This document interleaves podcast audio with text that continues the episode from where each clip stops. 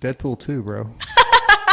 Come on. I just have two questions. Is dubstep still a thing? dubstep is lame. You need to I, Google I only it. I only watched that movie once. Ah. So Well, And men talk, that's like zero times. no, I watched it. No, I'm a Deadpool fan. no, no. You, you, you only watched it once. You're not a Deadpool. Oh my god, half Deadpool. yeah. It wasn't as good as I was hoping. I had, I had high expectations. I was You're like, like oh. adjacent. You're a fan adjacent. You're guilty by association. Yes. You're not, Not the quite. criminal. Yeah. I don't want to be here anymore. Let's talk about mental health. yeah. I just want That's to a go. great I want to go lay transition. down. yeah. Are you feeling depressed? Oh man. I am now. yeah. My feeling got hurt. Well, oh. that's that's exactly what forced debriefing does to folks. I'm going to tell you, you weren't fucked up until you came into my office, and now you are. oh, um, I do curse a lot. Okay. How are you, Right out of the gate, man. Boom. That's- Got her. Yeah. how are you guys with that? Oh, that's just it's. It is what it is. Okay. Yeah. Okay. We I try. we try to keep it to a minimum. We Yeah, we yeah. we try to you know not ever use any type of that language because Understood. We're, we're nice and trying to be professional. yeah. I got my one shot out of the way. I got my new chair. Just trying to get it broke in. Yeah. It's awesome. Well, this is nice. So the, the last chair he had, every time he moved, it squeaked. It sounded like a 1940s bed. Yeah. It, it was terrible, and it wouldn't let you set up straight. Like, Really? as soon as you sat in it, you're like, mm. Interviewing somebody while you're laying Yeah. back. Don't mind me. I am trying to make eye contact. I swear. You know, it's interesting. I told a couple people just throughout my day today what I was doing, that I was coming to the podcast, and I couldn't remember the name of it. And all three of them knew exactly what it was. You guys are That's awesome. popular. Yeah. Good. Awesome. I'm not pulling your leg. We've got three listeners. now we got four because I talked. I talked to one yesterday. I was working overtime Oh, well, there you on go. a on a slower ambulance, and we were busy. Nice. So, but well, I hear a lot of the same things. The lighting. yeah, I'm like, yeah, I know. It's doing the best we can with Oh, yeah. with what we got.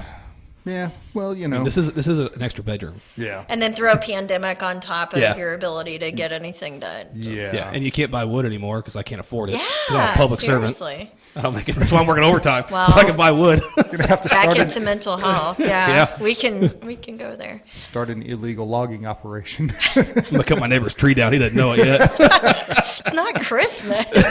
What is going on out here? gonna Oh, it's Chevy Chase just the that. neighbor. It's, Yeah. Don't worry we about have him. to build a studio. It's okay. we'll put Oh. you on the podcast. I did buy a table saw. Sweet. I'm gonna actually need that. Yep, it was it was on sale. It's not the one I wanted, Yeah. but it was a good price. I was like, I can't say no Yeah. because my wife's been on me about getting one. we'll, yeah. we'll talk after, after the podcast. I got to build something. So Man, so the other day I posted a, a meme on Facebook that says every time my wife says I have an idea, it's going to cost me uh, money and I got to build something. I I can corroborate Right there. that as Right here. fact. It's true. You make your husband do a lot of that That's stuff. the only time I communicate with him is when I need. To, I'm just joking. I love my husband. so like like my son's room because he he's he pre- pretty much moved out. She wants to put a different floor in now. Take Yeah, the carpet out, put yeah. a floor in because it's her craft room. yeah. But she bought a whole bunch of shiplap, and I'm like, this is like eight hours of work for me. That's it's easy peasy. I'm on your wife's Yeah. side here. Shiplap, you can do So that. I, so I held up the first one. So I had the door frame, and I was like, oh, you should just right up here, and it sits like this. The Yeah. door frame's not straight at all. I was like, and it's not one I put in either. Yeah, that's a good good point with like, shiplap. oh. So now I got to make a long angled cut and figure out the angle and. I will say during this pandemic, we moved into a new house that, that we had a contractor for with, with the major structural renovations. But renovating during the pandemic has saved our marriage a couple of times because it gives you something to do and focus on. And You guys don't fight about it. well, we do, Okay. but it's still So- something to do. Yeah. So what I'm hearing is I have a normal marriage. Yeah, exactly. Very healthy. Very healthy. My husband's not in medicine at all. He's actually stay at home right now. He's a farmer, small town. So Oh. he has got a different perspective of the pandemic than I do, but it's nice to have an outsider. Your wife, she's in medicine or no? Oh, she works for a company that does like so like the automatic alarms we run. Yeah. Her her company is the one that takes them, so she manages that whole that whole sit center. So Yeah, yeah. I keep telling them like, hey, if the, you guys can cancel us, it's not a, it's not a problem. like, so I guess the deal is like their policy that they can't cancel us, but the the owner can. So like, what if the owner tells you, no, we can't do it? I'm like, but it's the owner. They've got all the passwords. No, we can't do it. That's an that's a that makes sense for a policy, It- it right? does. I get it. No I understand. I'm not mad at her. boom. I, I've texted her sometime like, hey, can you cancel us? I was studying. Oh, Yeah. you're studying. I was Yeah. studying. Everybody knows what that means. yeah. Not everybody. Yeah. You're listening to this podcast. You're Yeah. studying. They Free should. online education there. Yeah. And with that, welcome to the Washdown Podcast. All right. I'm your host, Jeremy Green. With me, my co host, Chris Nelson. And today we are talking to Dr. Erica Carney. Good morning. Good afternoon. Welcome. Thank you. Thank you for having me. Awesome for you to be here. Yeah. It I is a- look forward to it. It is a JFD, by the way. Yes. It's a gym free day. Yep. Poor James. Poor James. Unfortunately, he, he's. he is still with us on Earth. yes. He's just doing a different job right now. yeah. He's being fancy with new ambulances. Yeah, So. yeah. Yeah. Okay. yeah. I'm not touching that Let's one. dive Yeah. in. Dive in. So, You ever seen her sweatshirt that she has? That she's she's posted pictures of it. Uh, the mental health one. Oh yeah. I was hoping you were going to wear that. I really, Oh, I meant to tell, I meant to tell James to tell you, or I, was, I meant to text you myself, and I didn't do it. Yeah. I haven't seen it. No. I'll, I'll let her tell you what it It, says. it literally just says mental health is health. That's the sweatshirt. hey, yeah. very apropos. Yes, yes. I should have worn it today. Yeah. but go ahead. Sorry. Yeah. Oh, no. Let's just dive right in. Yeah. So, what made you want to get into medicine? I that is the common question, right? What came Yeah. first, the chicken or the egg? And I think you guys will be very similar to me in the sense that instead of being intimidated by any type of chaos, I was more attracted to it. I wanted to, but in the sense, I wanted to get into it, but know what I was doing so I could help calm down the chaos instead of contribute to the chaos. So, um, I I don't know. You know, before I was in medicine, I I worked in the food industry. So I, I don't necessarily know if I was destined to be a physician from day one, but it was definitely along the lines of anytime you see a car accident or a shooting or a big fight, the ability to be able to help in that situation was always very strong. And so in my childhood, my parents moved us from the inner city of Kansas City down to a small town called Drexel, Missouri. Um, we kind of had it's an interesting freedom when you're in a small town because the sky is kind of the limit. You know, it's it's it's easy to get done what you want to get done. So if I wanted to go to school, if I wanted to be on a sports team, it was something that was easier to do in a small town versus the inner city. And I got this wild hair when I was 17, 18 years old. I'm still in this small town. Hey, I want to apply to medical school. No one in my family's in medicine. I'm, I'm still not really sure where that came from. I thought I was going to do psychiatry, which is very similar to ER and EMS, right? I guess. Um, and so I actually, Drexel is about an hour south of the city here. So I had heard of this six year program that was combined BA, MD. So these young kids, you come straight out of high school and you go straight into medical school where it's six years year round, and then you graduate as a physician with your MD. And so I, I put in my application and I didn't hear anything. And so I'm applying for other colleges because I'm at a small town. I'm not expecting to get accepted by any means, you know. And so I, I make a phone call to the School of Medicine and they tell me, oh, wow, we've actually been communicating with you, but we must have the wrong contact information. Your, your interview is actually tomorrow. So I thought, oh, crap, you know, here I'm 17, 18 years old and telling my parents, hey, we gotta, we gotta We go gotta to go. the city. Yeah, I'm gonna get interviewed. And so we we did the interview and it's interesting to me, all of these individuals who grew up in medicine and how their lifestyle was versus my lifestyle just not growing up in it at all. Um, and how they had already taken the MCAT and been been very prepared. You know, I'm I was smart. I was valedictorian. I, I did medical school. Don't get me wrong, but I definitely didn't have the same CV I felt as as some of these other applicants. So we go into the interview, and the guy I used to be a candy striper at a small town hospital, uh, which is in the neighboring town, and he's like, "Hey, what interesting stories do you have from there?" And I'm like, "I actually don't have any interesting stories. I I helped file paperwork, and I'm not going to make something up." Do they still have candy stripers, or is that I think it's. past? I think it's. I think it's a, t- a term that has changed. So it's it's Okay. probably more just volunteer now. oh, okay, that, Yeah. that makes sense. Yeah. I still, I Uh, still like the term candy yeah. striper though. So he's he's kind of trying to dig. He's like, well, what about what about medicine? And so I was talking about when I was a babysitter, I I had a cat have a seizure. I can kind of take you through that. So we end up driving home from this thing, and I'm thinking, man, we I bombed it. You know, I, I talked about a cat having a seizure. I don't have the same CV. Um, but there was different attributes that I guess they, they thought were quite effective. I'm obviously a bubbly person. It's easy for me to interact with people. And I, I don't really see much as, as a challenge. I do see challenges, but instead of seeing them as blockades, there's just an innate desire to figure out how to progress past that blockade. And so those were all, all things that they had kind of commented on. And then I got into the medical school here. And then I thought for a long time I would do just primary medicine, kind of what we are joking about earlier, and then psychiatry. My dad worked in the mental health field, more on the social work and business side for years. And I, I saw the sickest of the sick when it came to um, mental illness and, and just within our family and friends and the lifestyle, how we grew up. I was, I was not a stranger to it. And so I thought that's where I was going to go. And then I realized every time I worked a shift in the ER, when I left, I felt like I needed to call somebody like, wow, that, that story that was just on the news, you know, that's, that's what we treated. That's what we did. But more importantly, it started to ingrain in me the confidence to help kind of control that chaos. It was just getting right into the middle of that. And then I thought I knew I wanted to subspecialize. I thought I was going to do disaster response because disaster response is a fellowship, just like EMS physician fellowship.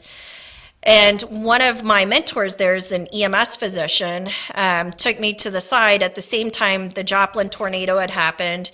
My twin had graduated from undergrad there in Joplin, but she was living in Australia at the time with her schools. Um, and so I, I really wanted to get down to Joplin. I'm an ER doc. I want to help. And I thought I was going to do it through this disaster response pathway. But in disaster response, it takes at least 12 to 24 hours to deploy, as we all know. And so the initial acute injuries are no longer there by the time you go in 12 to 24 hours later.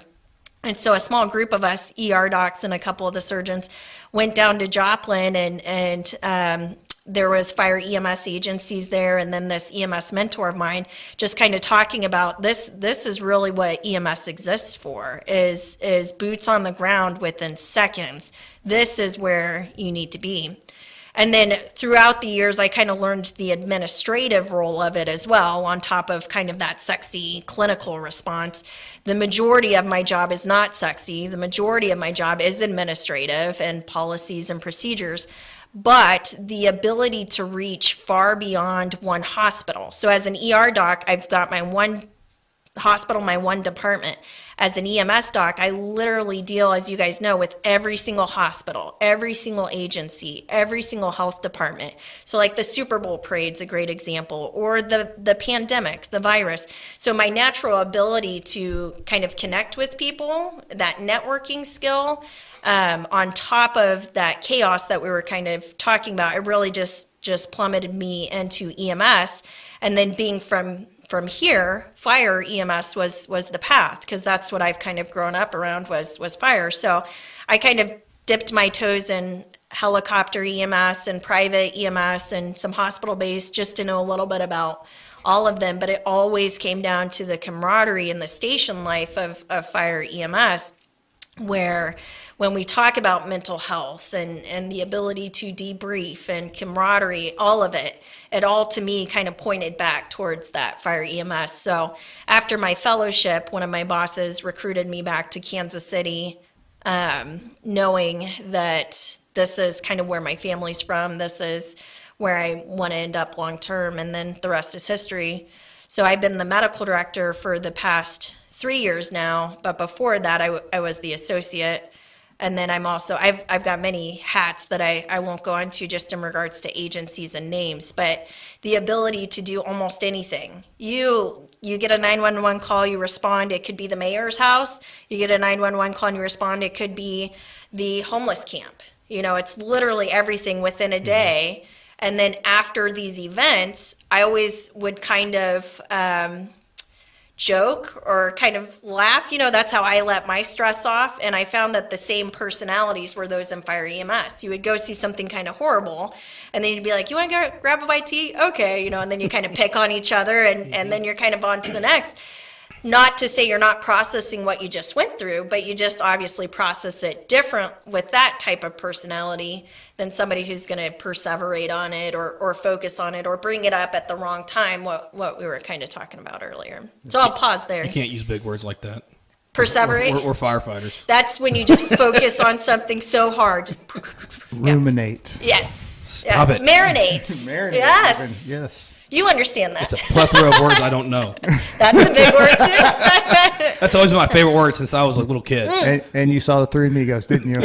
I love the Three Amigos. what is a plethora? I learned that from my uh, from my grandfather, my dad's dad. That's good. He Yeah. was he was a teacher at one time and the college one word professor. you That's the one. That's the one. The biggest memory I have. I mean, I, he's still around, but it was that's one of the earliest memories I have of him. Yeah, that's cool. That's Plethora. Fantastic. It's a great word. That's a good Love word. It is a great word. it's one I can pronounce. this is the exact example I was getting at. You know, you perseverate on plethora. That's right. Yeah. No, I think, and you know, I, I know you showed up on calls and stuff, and it's it's great to to, ha- to have you show up on these calls. You know, in case we need, and you're not you're not so much doing that to watch over us, but making sure we're okay, and Yeah, that was a and big. you're there to kind of help too if, if we need it. Yeah. So Something I've always enjoyed. historically, a physician on the scene has been, I will use generalized statements, but at, at least for our area of the world, historically, an EMS physician on scene has been negative. You've got somebody who might not have the same skill set or experience mm-hmm. who will show up on scene and kind of start demanding or, or telling you how to do your job when they're coming from a whole different world. And so when the transition happened a few years ago, that was my I only have one chief oversight medic on the on the city side, but my one point in conversation with her is I, I know you've been a medic for so many years. Our goal is not to play medic on scene, though. Our goal is to truly play medical oversight. And so sometimes medical oversight is us getting on our hands and knees doing chest compressions mm-hmm. or picking up the monitor or helping with the cot. And just asking you guys okay. That's, Yeah, Sometimes yeah. that's just enough. Like, yeah, we're good. Yeah. You know, Do you but- guys need anything? You know, because even those Yeah. simple calls that, or those calls that came out that we think are going to be simple, Yeah. can turn south real quick. Yeah, yeah. And sometimes it's nice to know you have that person over your shoulder if you need them. Yeah. And the role had But- to be redefined as non-disciplinary too. Yeah. My my goal in showing up on scene is not to catch you in something or to fire you. It's literally to support you. Hey, I've been there. I'm I'm EMS. I'm pre-hospital. I know that this can be a mess. What can I do to help support you for this patient to make hmm. that successful? So sometimes we're good at that. Sometimes not as good, but it's it's a goal of ours to continue to work towards. So. So I, I, I like it. yeah. Of course, of course, I'm not doing anything wrong. Just that, that whole Kansas City carry thing we talked about. a humble brag there. yeah. But no, that's a, I think that's an aspect of leadership too, though, that you come in and you're setting your people up for success. Of hey, we're here, we'll do whatever needs to be done to support you to get this done. Yeah, yeah. So When there's always teachable moments too that where Yeah. you know you're going to see something different than we see it because of the education and experience. Yeah. You're like, hey, did you see this? No. Yeah. And then then you explain why, and that next time we catch it. Yeah.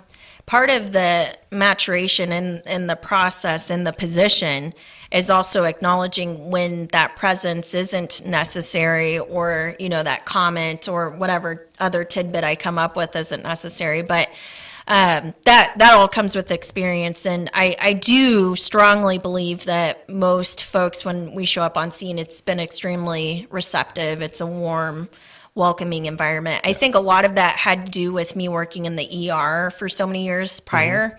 Because a lot of folks already knew me on on the hospital side, you know, um, and so whenever I got out into the field in this part of the world, um, having a face that they had recognized, I, I think made a big difference. And I'm from here. I know the history here. I know um, know the streets here. I know which which parts of town have have which um, you know Issues. calls exactly certain calls associated with them. So, anyways, Yeah.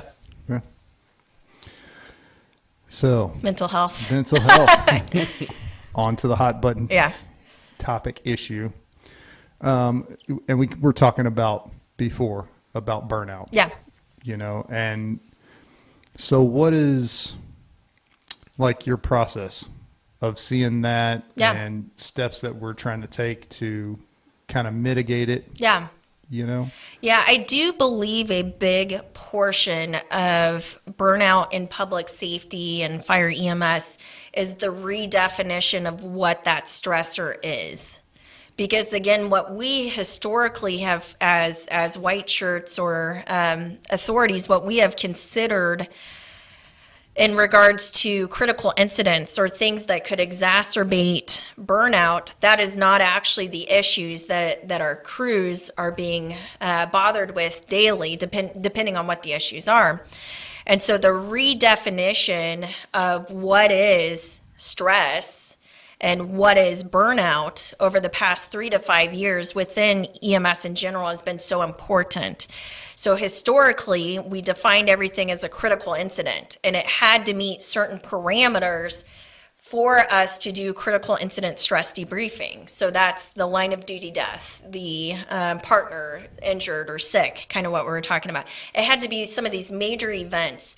And then historically, so not necessarily here, just around the world in EMS, historically, what we would do is we would send people home. So they have this exposure, and then the folks that they live with on a daily basis in the stations, they're no longer around because now we're saying, hey, you've witnessed this, go home.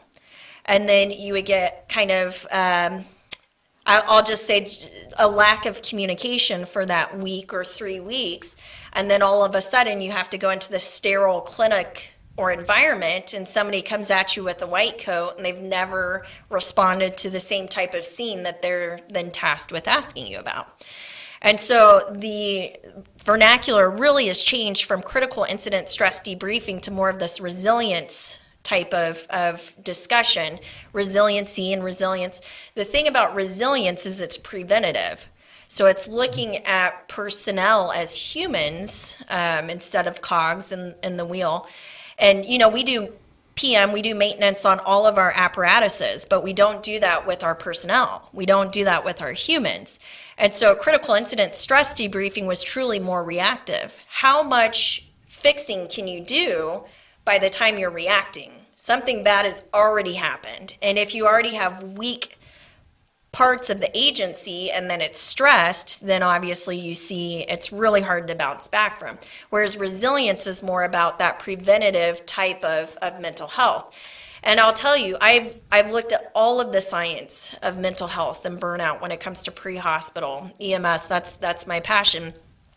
And what the studies show us is that public safety is at a, a enormously large risk of burnout, suicide, um, drinking, drugs. It is it is the one of the highest professions you can go into that predictably will lead to that outcome. We we've just noticed this over the years. If you go into EMS, you're at a higher risk of burnout, suicide, drug abuse, alcohol. Um, so, did the career create that? Did the personalities that were more drawn to that have that that type of predisposition? It's it's hard to say. But when you're starting to look at prevention as protective against burnout, it really does come down to very basic measures: sleep, nutrition, uh, time off, time with your family, some type of purpose outside of your work, and some type of spiritual connection, whether that be meditation or church or something like that, some type of greater good, some type of connection. And so for years, we have thrown all of these things at burnout, all of these things, medications, courses, PowerPoints. And what we found is none of them work. Well, some of them work and some of them do have their place, but it's really more about how healthy are humans at the start on day one from there. And so when you start focusing on what you can do to truly prevent burnout, it's not magical. It's not this magic pill I give somebody. It's just a redefinition of how you see stress and how you prevent yourself from being burned out from that stress. One other thing I do want to highlight is burnout is a step beyond exhaustion. We're all exhausted. We're in a pandemic. We're parents. We're mm-hmm. full time. You know, we've got part time jobs on top of that. Burnout is when you no longer care though. That's when that exhaustion's just gone and you are just you are just functioning. And the burnout rate in EMS personnel is extremely high. It's extremely high, top to bottom. It doesn't matter if you're 5 years in or 50 years in. The burnout element if you've been public safety or pre-hospital is is always something that you have to ac- acknowledge. So, I'll pause there for any questions or kind of Yeah, different I, direction. well, I kind of mentioned it the other day. Um, I don't know if you're familiar with uh, Tania Glenn um, down in Texas. Yeah. So I just read Yeah. one of her books, Code Four, and Yeah. Mm-hmm. she talks about like the stages of the career, how you come in and it's like the age of innocence, and you're like, woohoo, Yes. I'm a fireman or Uh-huh, I'm uh-huh. a medic or whatever, and then you get to that end of innocent stage, Yeah. Mm-hmm. about five years in or so, where crap, this sucks, everything's terrible, and then you know you kind of come out of it, and Mm-hmm. you have the wisdom stage as the last part of your career, and I mean, it makes perfect sense because that I could tell you exactly. My career took that exact Yeah, trajectory mm-hmm. yeah. because right about that five to seven year mark was, man, this sucks. I really don't want to go to work today. I don't want to, you know. And then I would get a little better, and then a little worse, a little Yeah. better, a little worse, and then really bad. And Yeah. Yeah, it's that Now ebb- we have ebb a and flow. podcast. It's the ebb, ebb and flow of your career. Yeah. You know, I did the same thing, and I mean, I it, with your definition, I'd definitely say I burned out. Yeah. yeah, And then just not working as a medic, not working overtime, doing things. I'm getting to that, trying to get to woodworking, working on the house. That all helped, and then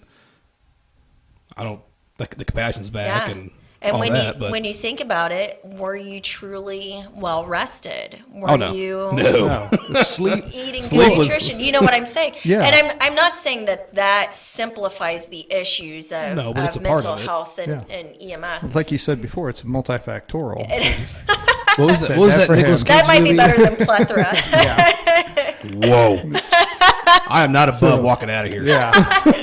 Where are you going to go? It's your house. Yeah. I'm gonna go back upstairs and keep We'll watching stay. Westworld. You guys are welcome. So, but no, it's like you said. It's there are a lot of contributing factors to what leads you down that road, and being proactive. Yeah. uh, you know, with the whole resilience thing, it's you have to start early Yeah. because the more that you're able to basically put in the bank, yeah.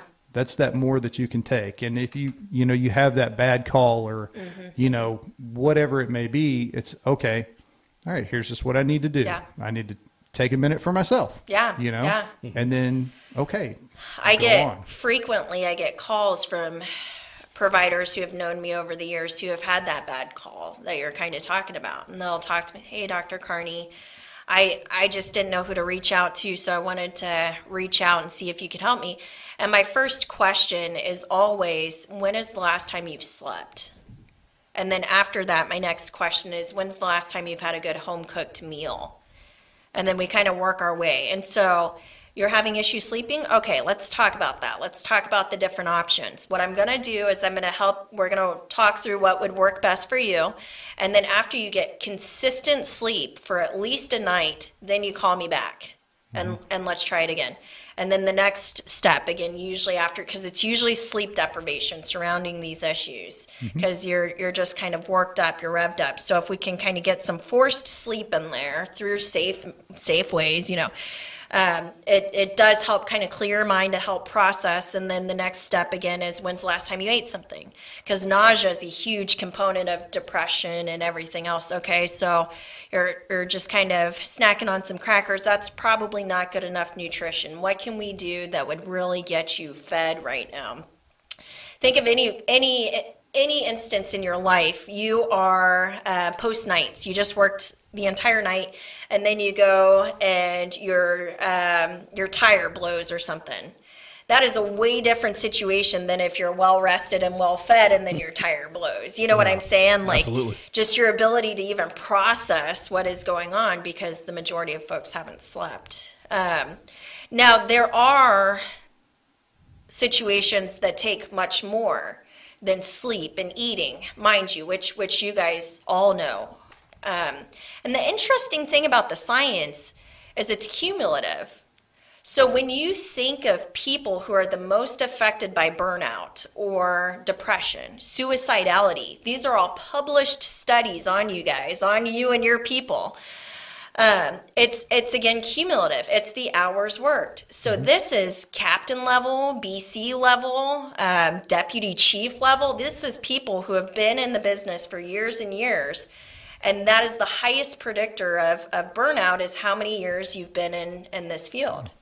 Well, I it's re- I read one of those. I actually wrote a paper on it for Yeah. my classes, and we were. Remember what I said was fifteen to twenty four percent more likely to commit suicide than the general public. Oh, that was just in the people they studied. It's higher now, exactly. Yeah, and, I, Yeah. and this study was probably five five years Yep, old that I found, yep. but it was just showing that you know because I, I did a research paper on Yeah. mental health and first responders. Yeah. It was that was just astounding. Yeah. well, That number. it- that's exactly like the analogy. So, I mean, you could even talk about, you know, the what is it, ECT that football players have. Mm-hmm. Yeah, you know, yeah. it's the accumulation of the hits Uh-huh, and all this uh-huh. stuff, and then it doesn't really manifest itself until later on in Yeah. life, right? It's the same thing of you see all of this trauma, see all Yeah. of this stuff. You've got your personal stuff. The, I mean, the Mm-hmm. Yep. world's not just hunky dory out here when you're at home. There's things that happen too. Yeah. And that all gets put in. And the kind of analogy that I use is you have a, basically a cardboard box in your head. Everybody thinks it's a steel vault. Yeah. It is not a steel vault. It is a leaky, wet cardboard box That's true. that you just keep piling crap Yeah. in. Well, it's not going to stay there. Yeah, yeah. And eventually, at some point, it's going to overflow. Yeah. And then whenever it does, it's, it'll start leaking out at Yeah. first. Yeah. And it's going to affect this aspect of your life and this aspect Mm-hmm. aspect of your life. For guys like us, Mm-hmm. the job will be the last thing that it affects. Yep. But when it does, Yep. And, oh boy. And at that point, when it when it comes to health and resiliency, it's way too late. Oh, yeah. You know, there's there's not much any specialist can do at, at that point. There are certain things that can be done. I don't want to sound um, overly dramatic with it, but when we see somebody reach that point, we are so behind the eight ball with how to to help that individual, that human being. So you've got this personality of people who are attracted to chaos, you know, attracted to tones dropping any of the hour, any hours of the night if if it is the calls in the call nature that you really like, you know, that adrenaline rush. So there's that acute stress that's actually beneficial. It gets you up and going. It's the fight or flight.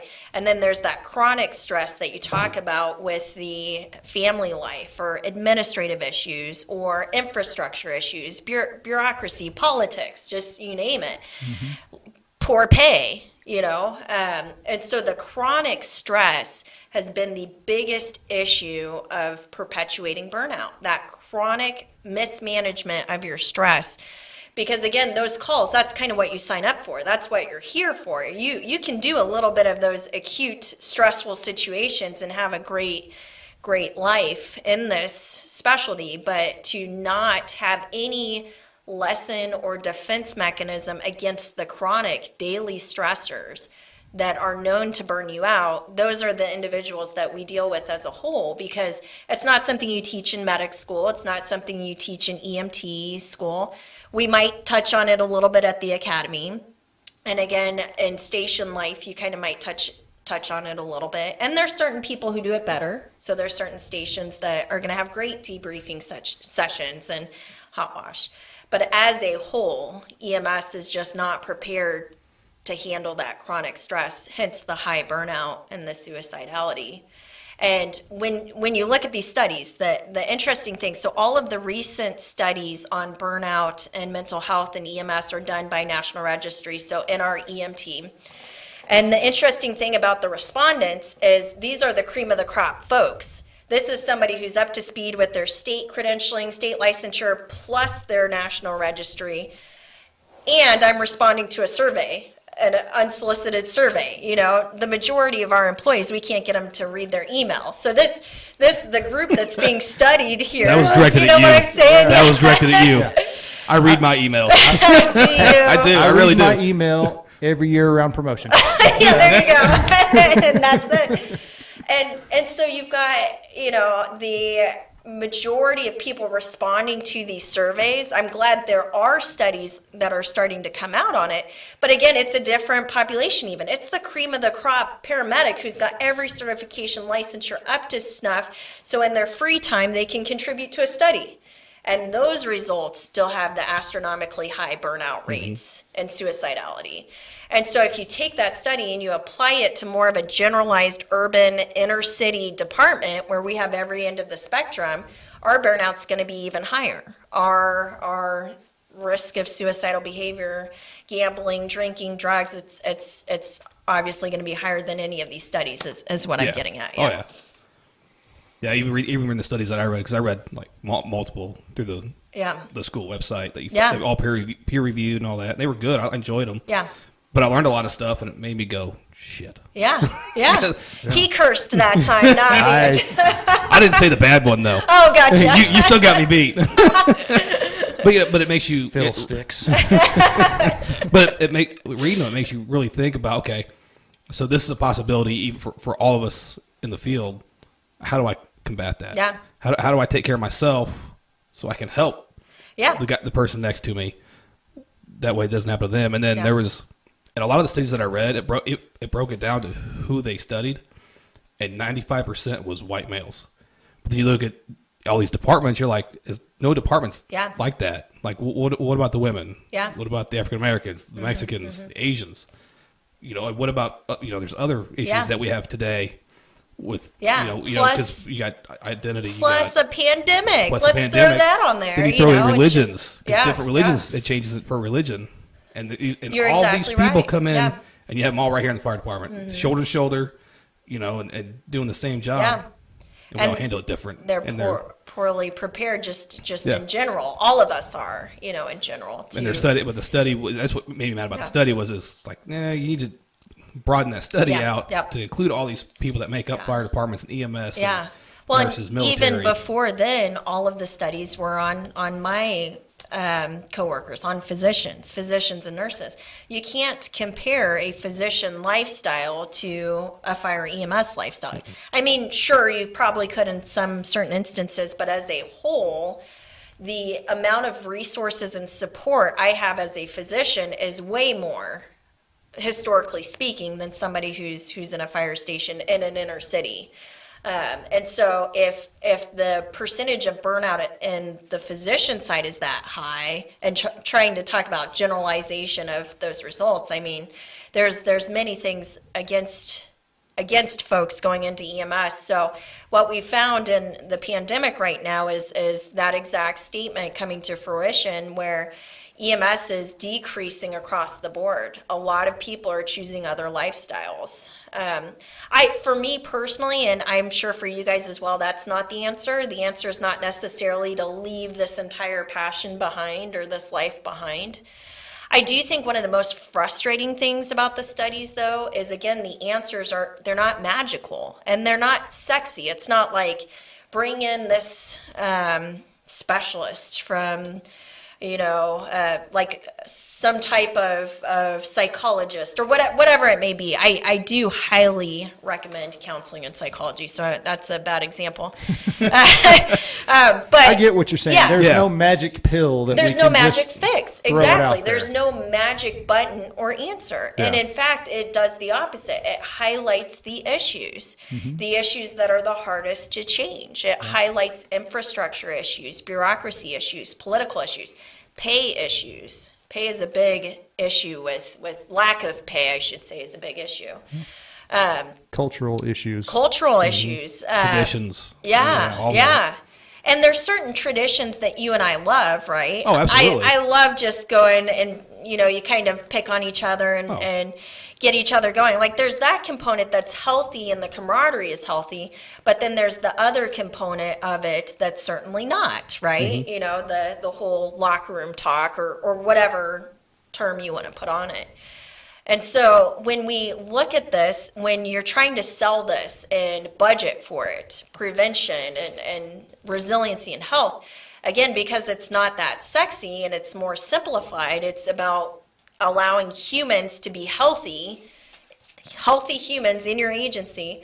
Um, it's it's hard to budget and make time for that as an administrative person in charge. Right. Does Well, that make sense? Yeah. And it's hard Yeah, to it get us to sit down and, and, like if you came in to a station like, hey guys, I want to talk about your mental health today. You're going to get a lot. no, Yeah. no, we're not doing that. Well, You know, that's I mean, it's just because that's Yeah. personality type. yeah. And Nobody it's- wants to That's a good point. Yeah.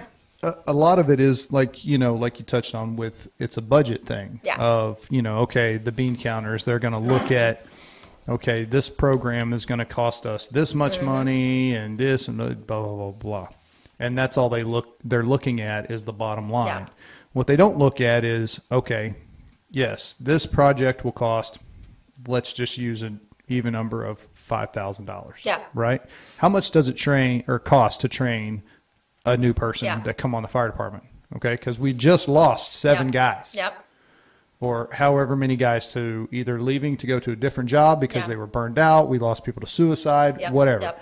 Okay, if we would have spent this five thousand, how many of those guys would we still have? Yeah. Have we been able to retain?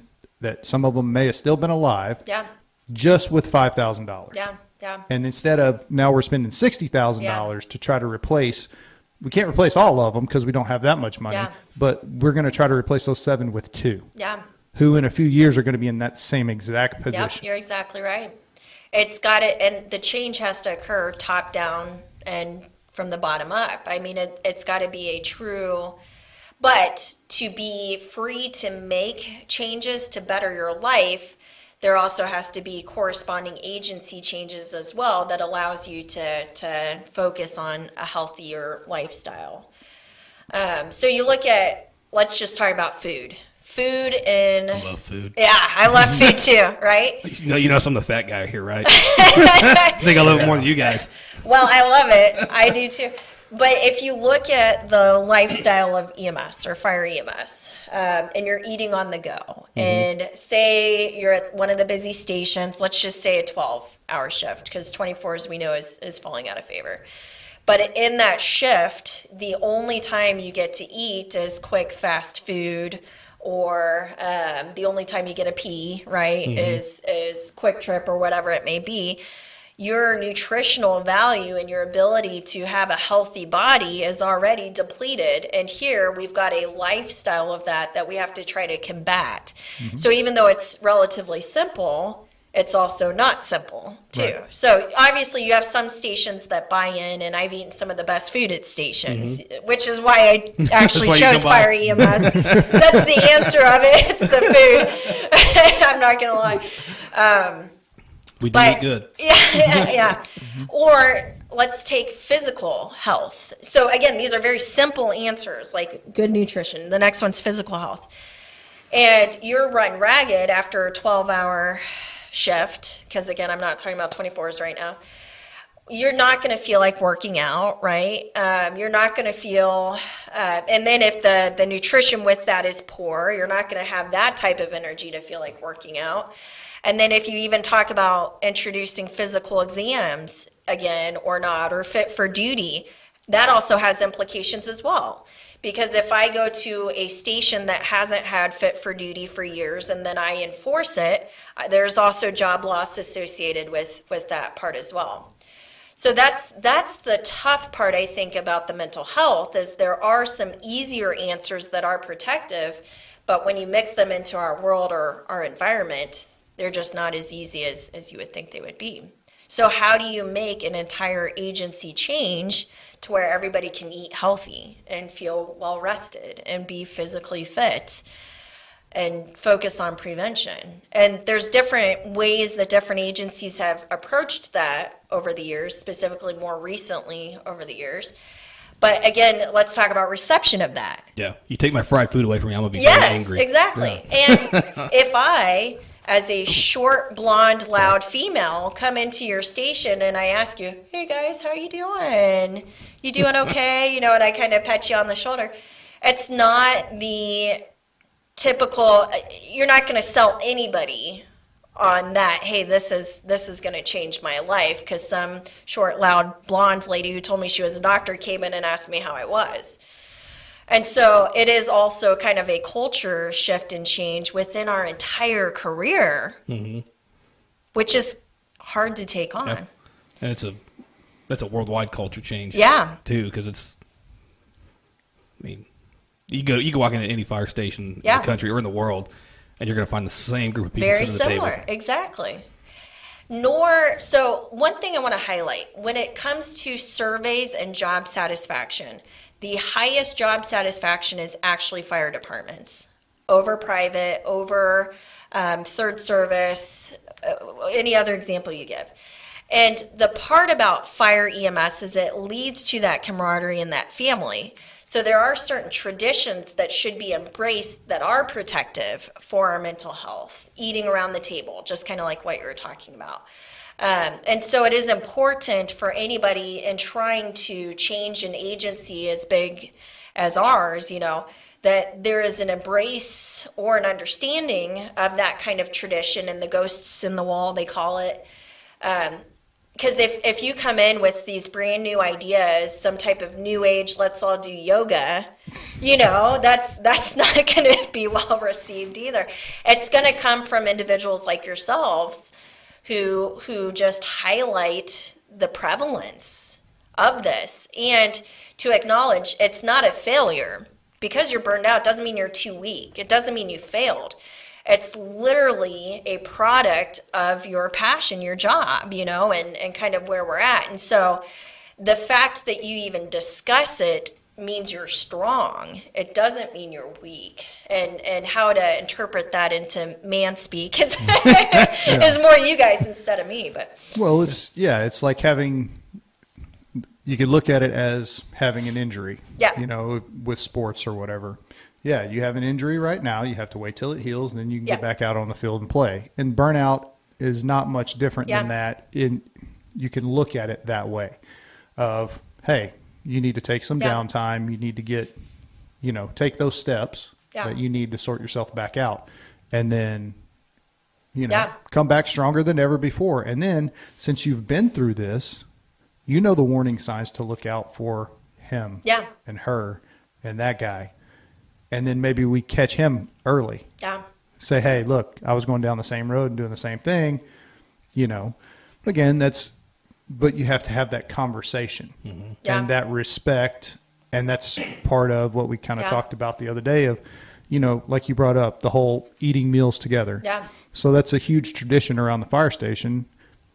One of my it's going parts. away. yeah, yeah. There's a lot of stations that are it's okay. Well, the pumper's going to eat, Right, Or right. then the, okay, we'll eat, but the ambulance can they can eat when they get back. Yeah, or, yeah. You know, but there are still stations out there that say nope, we're waiting yeah, because we sit down together yeah. and eat, and it doesn't Yeah. matter if we have to wait till nine Yeah. o'clock at night. My or, partner on mm-hmm. whatever rig is starving right now, so I Yeah. will starve. I will wait and Yeah. eat when they get home. That's one of my two favorite times of the day is when we eat and first thing in the morning Yeah. Yeah. on shift change. Yeah. Sitting around drinking coffee because you get that first cup and you kind of catch up on things. Yeah. And then, then it's on.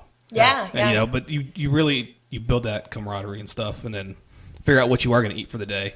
Yeah, yeah. So- what do you guys? How do you interpret when I discuss, say, uh, physical health or spiritual health or um, nutritional health? How do you apply that um, with buy-in to a station life or a station or or a crew if if you're not part of a station? And and it's Well- not something to necessarily be answered on the spot. Yeah. But when you start looking at successful agencies who have kind of combated prevalent burnout and suicide, it's literally just that conversation being a catalyst for some type of change usually. yeah. And it's job wide discussion too, not just at your station. You know, So Yeah. we were at a station uh, years ago together. We we worked the majority of our career at the same station, Yeah. the same shift. this is how the podcast was born. Isn't Pretty it? much. Pretty much, yeah. We've been friends since the academy, so uh, going on 17 years. Yeah. But um, we had a, a period, was it three, four years Yeah. there towards the end, Yeah. where everybody, I was the, I was the one unhealth nut. So, but we ate healthier food and we all worked out together. Yeah. So I think it brought us closer as a crew. Plus, we were able to talk to each other Yeah. easier about bigger things, things You that would cause a problem normally. Yeah. But it wasn't. And I That's think that actually helped. scientifically proven. You're you're talking about what the research has shown is that time together. It's Told true. you I was smart. Yeah, yeah, yeah, But and yeah. you know, it's it's also exactly what you were talking about earlier. It's it. it it is all inclusive in the sense. So when they talk about leadership and personality clash, it's that is a, a tougher um, topic to get into just just kind of the workplace environment in that regard. So i won't go down that rabbit hole too far. Um, but when you when you kind of talk about that um, actually you know what? You, you could cut that part out. That's probably not a good good rabbit hole to go down. Is that okay? We, could just change topics. okay yeah yeah yeah Do you know how hard it is for me to cut stuff out? is it is it hard It's a pain. okay we'll keep it in then It's not that it's hard. It's a, it's a lot of clicking, and he's lazy. he doesn't want to tell you that part. No, it's like you have to you have to cut here to cut here to Yeah. take this part out, and then you have to make them match up together. But like Well, they don't I'll- match I'll- up. and- With that in mind, I'll kind of get at with where I was going. So, th- when you look at psychology and trying to be a leader to a personality that you clash with, you think about the captains, BCs, FAOs, whatever, you know. Um, the answer is that you should not be their leader then. You should pair them up with a personality that you can um, encourage that success that that you that personality will be okay. And so in the fire service fire ems service the reason why i was kind of hesitating is that's not something we can easily change right?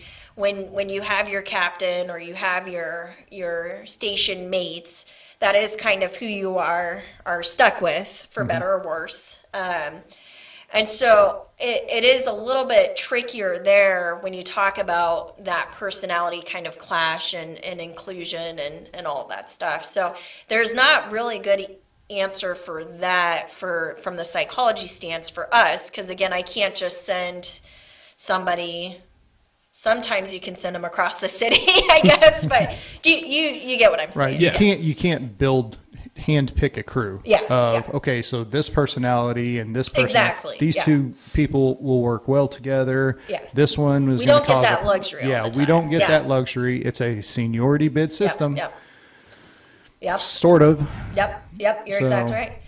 And so what we do have though is that camaraderie and trying to convince our peers to to stay open-minded and and you know understanding your own triggers and your own boundaries. Um, what about that patient really got to you and why?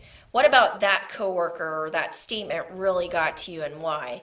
And when you dig into the psychology of that, obviously usually has nothing to do with that patient or that coworker. It's some type of internal battle.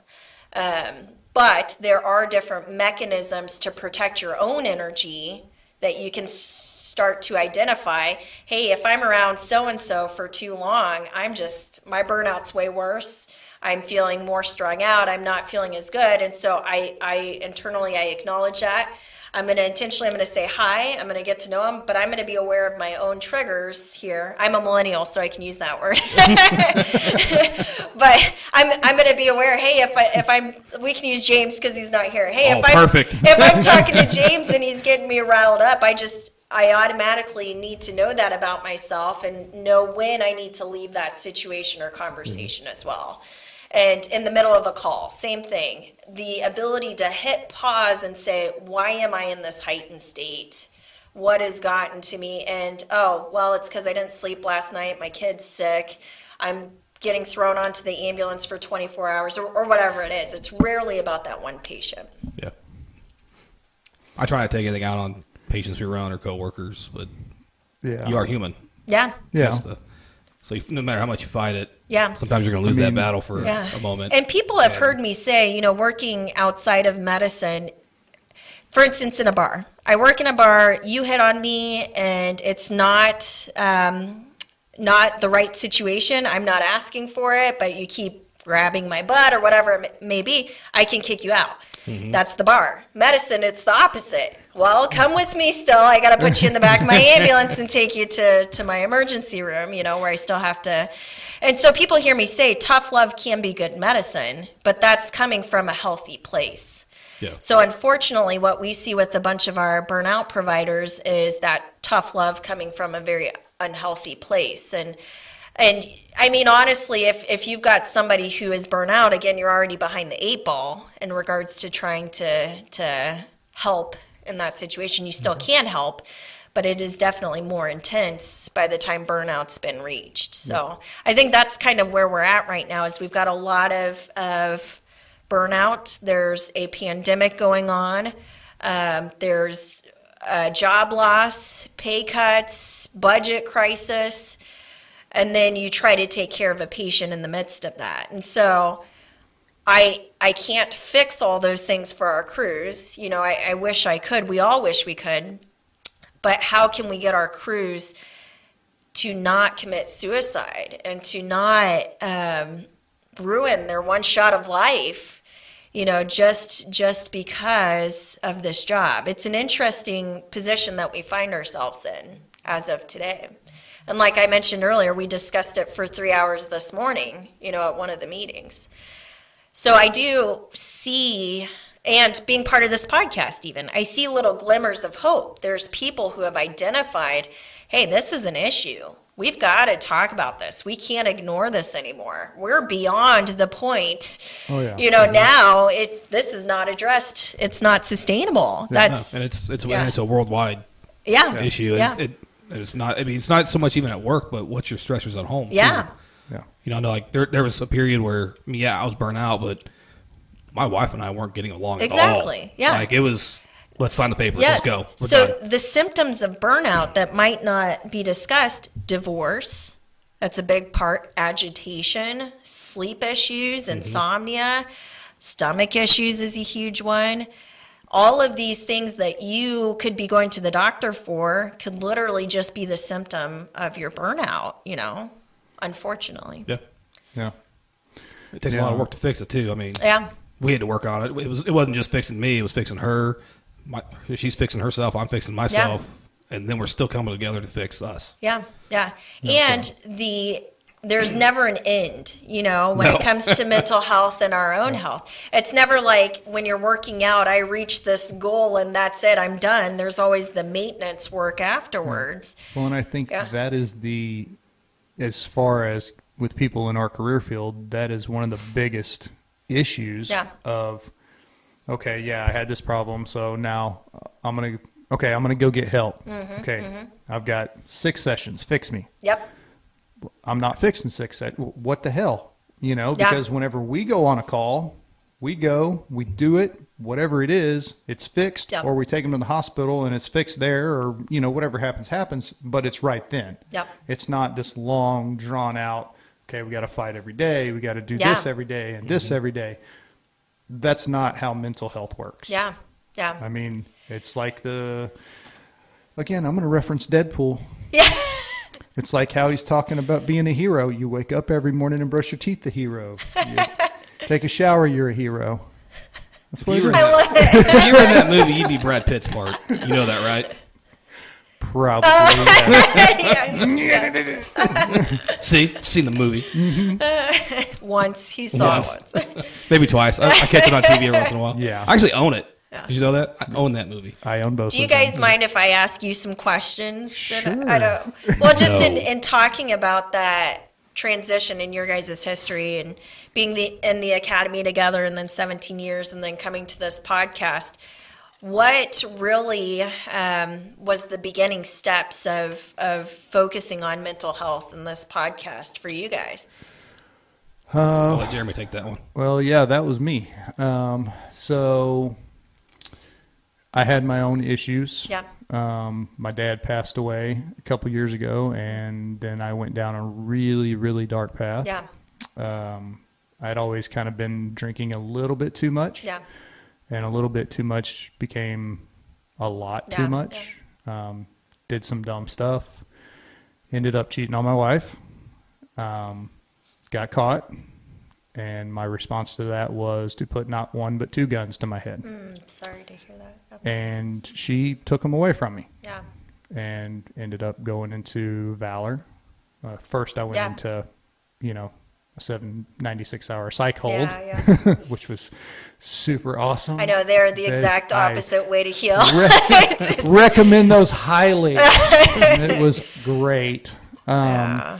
So yeah, but then I went into Valor. Yeah. Um, went through that process, came out, and you know, it, seeing the people that I was in Valor with. Yeah. You know, made a couple friends in there, or whatever. Um, but then just kind of my eyes being open to all of those issues because my wife is a therapist. Really? Like, and this is the population that she deals with: Yeah, military, yeah. first responders, yeah. you know, and all that. So I have no excuse. Yeah. I, as soon as I started kind of, you know, Yeah. I could have talked to her at any point, but nope.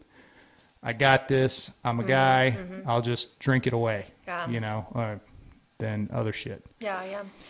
Um, yeah, but after all that, got out.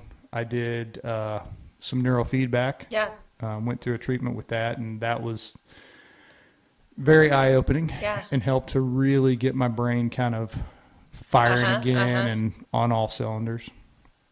And I don't know. I think it was be, even before that that we had kind of started talking about doing a podcast. Yeah, I had never really like I'd heard about podcasts and I was like, oh, that's some hipster crap, you know, whatever. They're talking about I don't even know what. But so I'm like scrolling through YouTube of like watching off-road videos Yeah. and stuff like that because I'm into Jeeps and all that stuff.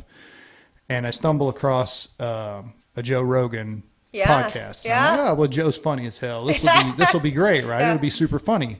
Well, he has on this former Navy SEAL Yeah. named Andy Stumpf, and so I sat there and I watched that podcast, and I'm like, all right, well then the next one is this with another former Navy SEAL named Uh-huh, Jocko, and watch that one, and I'm like, all right, this is cool. So then I start researching. Yeah. they're talking about mental health Uh-huh. and all this other stuff, and just kind of like Very interesting. I'm like, hey, I could do something like Yeah. that. You know, we Yeah. could, I know some people that you know, and a I lot know of some people. messed up people. yeah, I know some messed up people that will come talk on camera. yeah.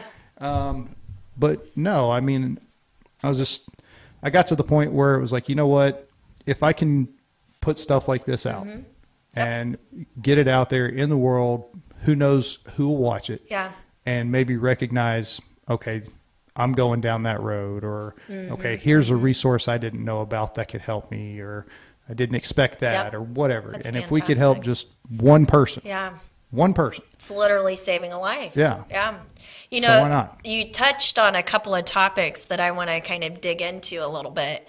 Valor being one of them. And the thing about Valor and the success of Valor versus like a 96 hour hold is that um, it is it is structured exactly what you said for public service.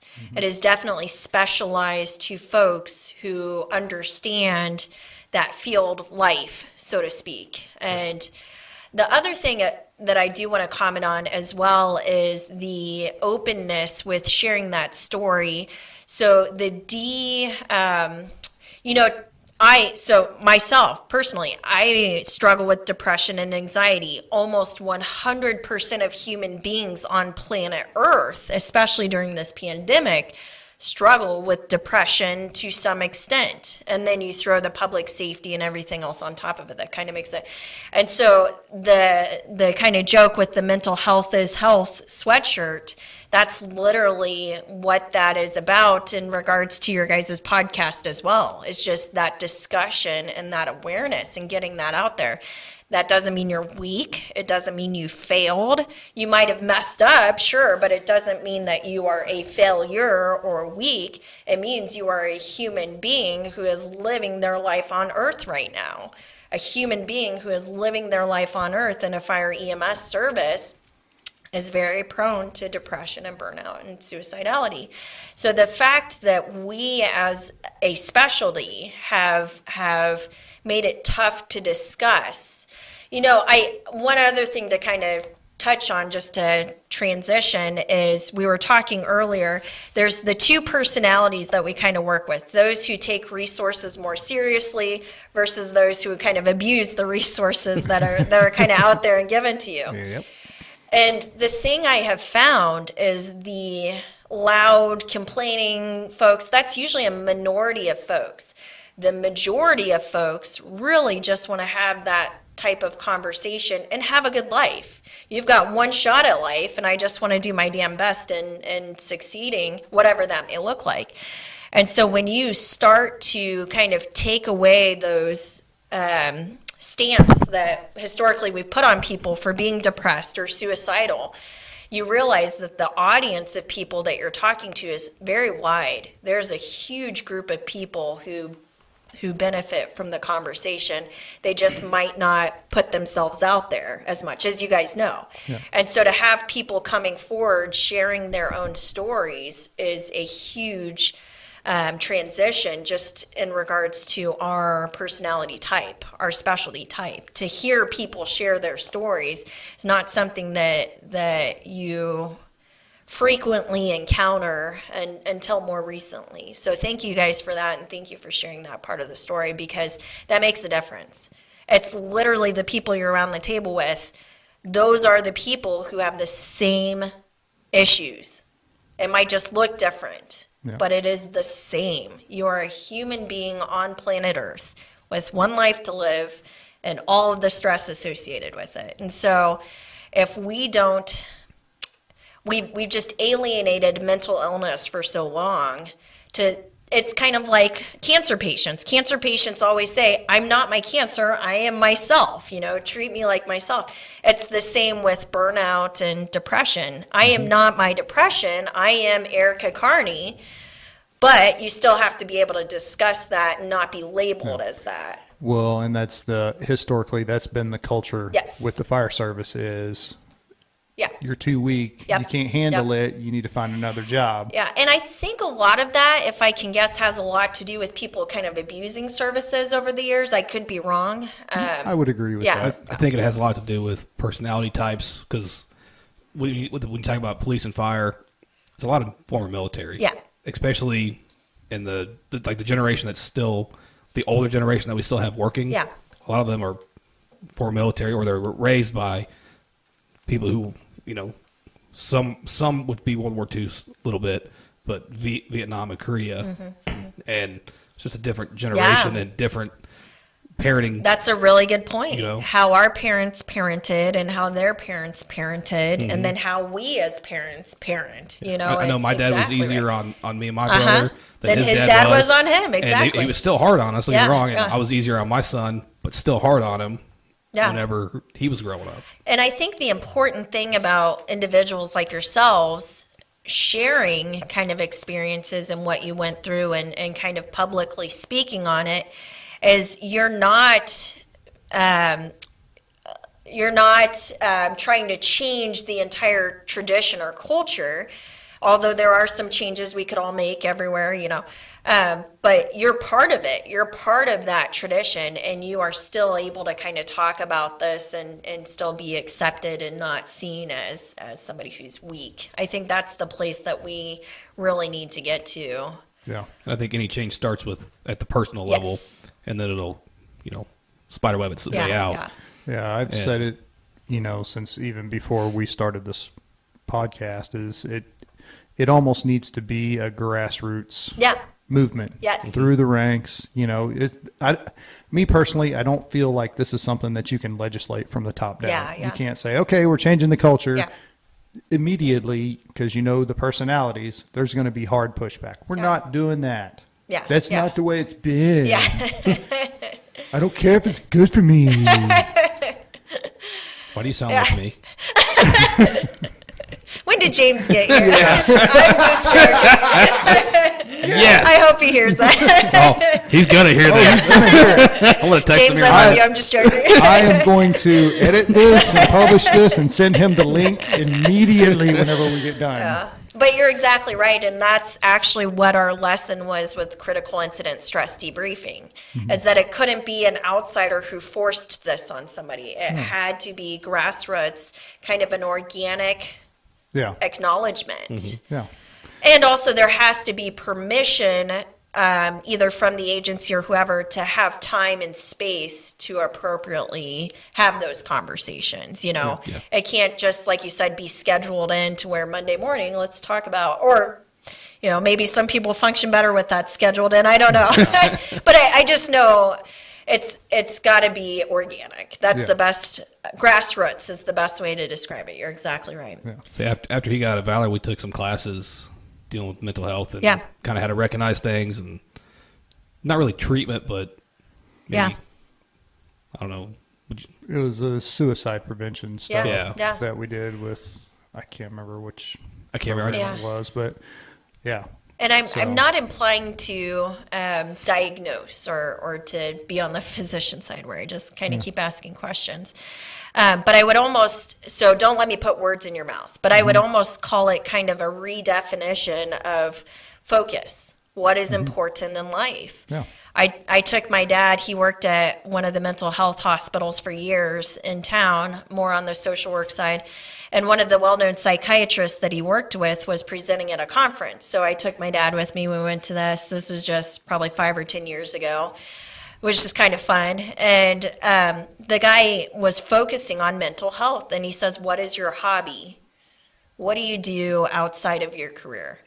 And for the majority of us, we are our career, right? I am a firefighter. I am an EMS physician. I am an ER physician.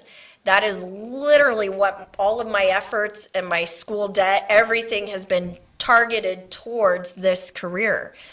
So when we see a career like EMS, um, and the issues of EMS and the pandemic and poor pay and, and burnout, you're identifying with that you know that that is you that i am my career and so i had to sit back and think well before medicine i had hobbies you know i i actually did physical fitness. I um, played the guitar. Since medicine i had lost a crap ton of weight. I was severely malnourished. I have probably a little bit of kidney damage from never going pee when i should you know? Uh, and you know i smoke. I, i've quit. I quit every day. But there's definitely unhealthy habits that that you know that that come into that and so to redefine well geez louise i don't have a hobby what you know and so what what kind of life changes does an event like that lead to yeah, you know what I'm mm-hmm. saying? And and just redefining what do I want my life on this earth to look like? And acknowledging that life is actually outside of your job. It includes your job, but it, your life is not your job, period.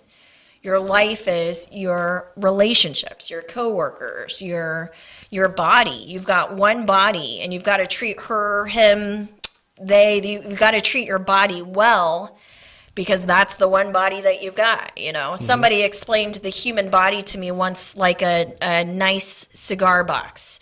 The really nice old school cigar boxes. You know what i'm talking about? Really hand paint hand mm-hmm. painted just like really nice gifts imagine you have your grandkid over they come running by and they drop it on the floor and it shatters and you try to glue it back together. It will never be the same cigar box that it started with. The human body's the same.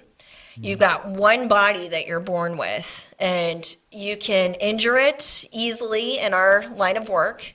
We see a lot of on the job injuries, a lot of off the job injuries as well.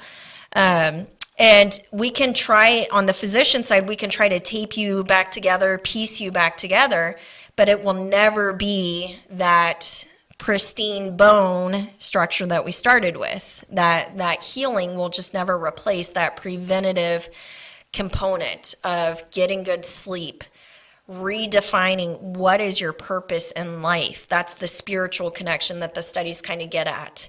Why are you here? Is it to get up and to do those 24 hour shifts? Is it, is it something else? Um, and then, so the physical health, the spiritual health, the nutritional health, all of these things that we do poorly on a day to day basis in, in fire EMS that truly allow protective, preventative boundaries. If I am well nourished, well rested, I can protect myself against any exacerbating injury or insult, you know? But we are chronically sleep deprived, chronically hungover, chronically, you know, we are on the cycle of uppers and downers. We got our coffee in the morning and our alcohol in the evening. Or if you're working nights, you know, alcohol in the morning and coffee at nighttime. And, um, yeah, so I, I don't think changing that culture is me necessarily as an outsider, although I have been well accepted into this family, so I've got to quit saying I'm an outsider. I, I do think it is it's you guys. It is the crews, it is the personnel identifying how important protecting your body and your emotions and your your mind is. Part of that protection is avoiding gossip, avoiding negative energy. You know, like Yep. it's preventative and protective. I know that we got back into hobbies a lot. Like Yeah. Jeremy bought the Jeep, and we've, Yeah. we've gone Jeeping together. Yes, exactly. we both have motorcycles. We do that. Uh-huh, You know, my uh-huh. wife goes out with. Rachel rides with you, doesn't she? Uh, she hasn't in a while. I like how she, he doesn't know what his wife is doing. I'm just joking. well, normally when we go ride, it's just the Yeah, just yeah. us. And Moran Yeah. just bought one, so Yeah. he he rides Yeah. with us, and it's it's a good way to get away. and Something you escape, and enjoy outside of your job. growing up in the smaller smaller town, you know, learned how to shoot when I was a kid. Yeah. that's always been. I love shooting. Yeah, yeah. So I do that a lot Yeah. when I can, although can't afford it anymore. Yeah.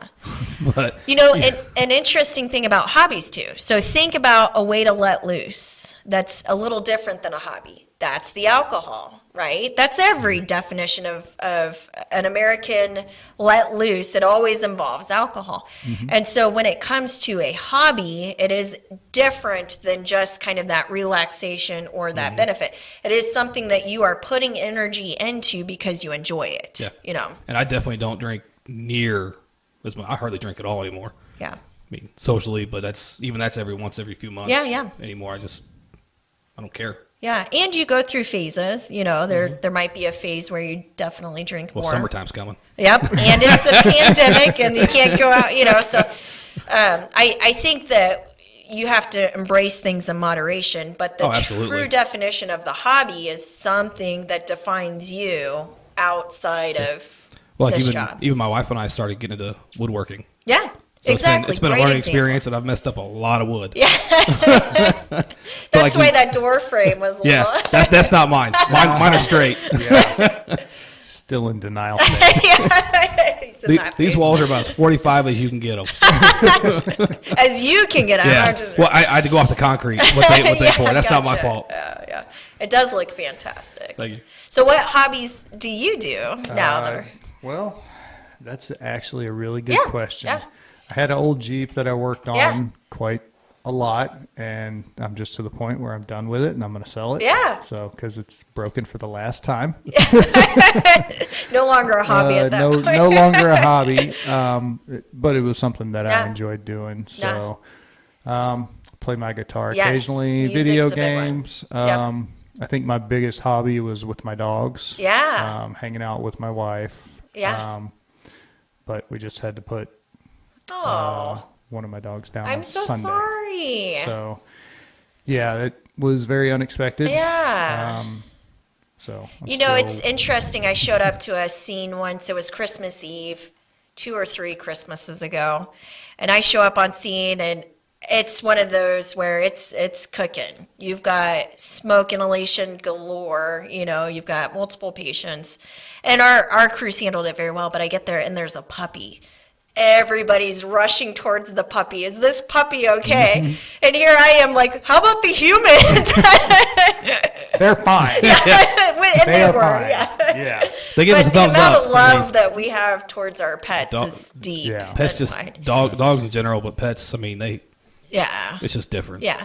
That actually is another scientifically proven um, life prolonger is having a pet that you jive with. Yeah. Yeah. It's a different thing living under your care, you know. Yeah. So, but then translating that. So let's let's make this an action item. I bring my ukulele into a fire station and I say, "Hey, this is going to fix all your problems," right? You know that it doesn't necessarily. Challenge accepted. that's, that's a good point. We could try that. There's only one song that's acceptable to play on the ukulele. What is that? Somewhere over the I knew you were going to say that. That's everybody. That's my all-time favorite yeah, song it's too. actually one of the easiest ones. I'll have Is to it? teach it to you. Yeah, I was thinking Yeah. tiny bubbles. yeah. I don't know that one on the ukulele. Maybe there Somebody's you go. gonna download Why some sheet music later. Yeah. but my my point in that comment is it's truly a culmination of of overall health and the buy-in to that overall health. It can't just be one or the other. You pick and choose. Hey, I'm in this horrible depression, so now I'm going to play ukulele. Yes, that helps, but it also requires, you talked about some counseling associated with that. Mm-hmm. And for extreme cases of burnout, there's the cognitive behavioral therapy, where you literally have to retrain your brain mm-hmm. on how to respond to certain environments. Yep. And so it is, and it's a long, long process. Yeah. It's not the instant gratification that, hey, I come in and play the ukulele and, and the world is good. you know? Exactly. Well, so Jeremy brought up the neurofeedback. Yeah. And I, I Yeah. actually just got done doing it. Yeah. And it was it was eye opening. That first time when she met my brain out and my fight or flight response was Yeah. skyrocketed. Yeah. And I was calm as could be. Yeah. Yeah. And, you That's how your brain and has been sleeping- wired My sleeping's been so much better. I still have those nights. Don't get me wrong. Yeah. Where, like last night, I couldn't sleep at all, but I was working too. Yeah. And but my sleep at home, it's been great. Yeah. Yeah. Yeah. And it just like and I'm sure she told you the the longer that it goes, the better. Yeah. So like you're gonna kind of like what they told me whenever I had my last knee surgery was in about 18 months. That's whenever you're gonna see like the most improvement, Yeah. and it's the same. Yeah. You're exactly right. I mean, my shoulder still. I I had shoulder sur- sur- surgery what over a year ago, Yeah. Yeah. and it's still not right. Yeah. Yeah. I, I can tell the, the difference in strength Yeah. from before. Yeah. And same thing, even, but even the, I can not, now I can catch myself when I start to not feel burnout, but the compassion. We talk about compassion Yeah. fatigue. I, I Yeah. can feel it coming. Yeah. I'm like, all right, I know it's coming. Yep. So now I got to reset myself Yep. and fight it. That's a really important point.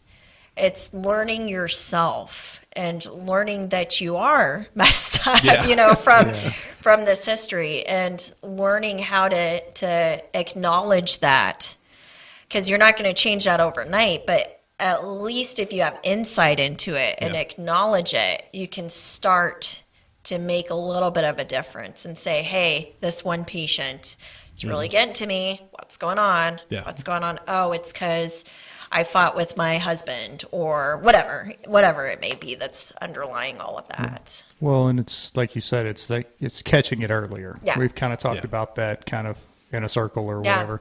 But, you know, you start catching these issues earlier because post traumatic stress is a completely normal that's part of your body. It, it it happens. Mm-hmm. Yep. The the downside or the bad part is whenever it, you let it go too long, Yeah. it becomes disorder. So if you get it before it gets to that disorder Yeah. stage, then Yeah. you have PTG, which is post traumatic growth. Yeah. Why don't why doesn't anybody talk about that? Yeah. Yeah, you're know? exactly right. Because that's a real thing. Yeah. And it needs to be put out there because a lot of people is oh it's it's so bad. I Yeah. got this PTSD and well, do you really have PTSD? Yeah. Or do you just have PTS Yeah. and you know, if you go do some treatments or go Yeah. do whatever, then you can get on the growth side of it. Yes, yes. And you said an important point. You said, number one, it's natural. Anybody in our line of work is going to be exposed to that. That's what the studies show us. So at this point, we know that's the thing. And then it is, um, it is a lot of times requiring some type of appointment with a specialist that we also want to encourage and invite amongst mm-hmm. our peers. You know, it's to go to a specialist. I've been to a psychiatrist. You guys have been to psychiatrists. We've all been to counselors. It's something that that needs to be better accepted because we know the outcome, the PTSD, that whole side of it is mm-hmm. pretty sure. You know, we we pretty much know that's a lot of our personnel. And so we also have to normalize the treatment side of it just just like what you're saying. Mm-hmm. And there are more people now, I, I don't know this for certain, but my feeling is there's more people now identifying that and feeling comfortable talking about that because of this pandemic and kind of post pandemic and redefining what is important in life for me.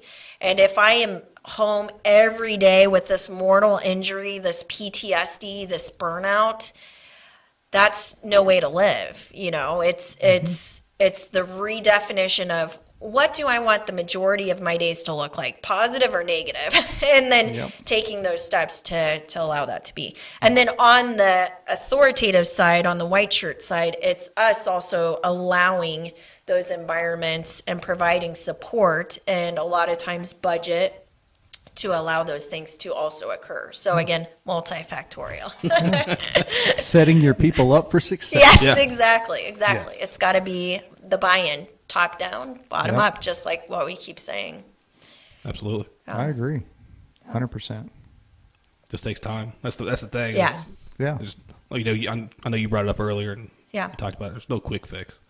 No, there's not. Yeah. It's it's going to take a lot of work, you know, and we've talked about previously, you know, we are so far what we know Yeah. now, we should have known 20 years Yeah, ago. yeah. You know, and we're playing catch up Yep. playing catch up because all of those problems that have been manifesting and, you know, Yeah. all that they're hitting now. Yep. And we're still trying to play catch up. Yes. Mm-hmm. Put programs in place to do this, to that. We're behind the eight ball. We like are. you said. We are. So, But what is more important than living a good life? You know, with Yeah. with your one shot at life, and and so that I think helps emphasize the importance um, and the urgency of the situation. I mean, when when you're talking about it and, and suicidality and the suicide rate amongst our peers and ourselves, it, it is truly life-saving conversations that that are starting to occur. So even though it does take time and it takes a lot of effort it obviously is one of the most important things that we can be doing and supporting as an agency and, and as friends and, and peers. And I, I think there's more people who are seeing that.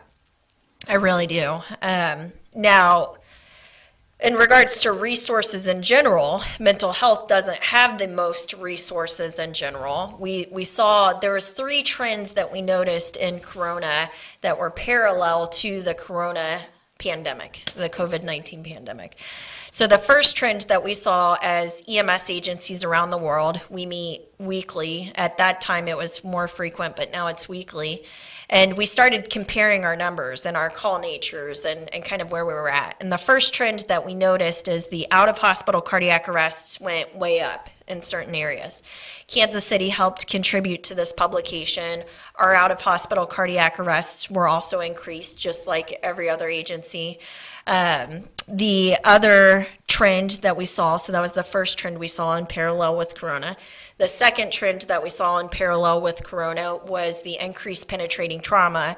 So lots of shootings and stabbings. That was the second phase of this pandemic. The third phase of the pandemic, unfortunately, has been the mental illness associated with working in and living through a pandemic. And so we saw some agencies with their EAP services saturated. There was just not enough counseling sessions, whatever, to go around. And then we saw other agencies with kind of an opposite effect, where people were um, less likely to, to share that at work.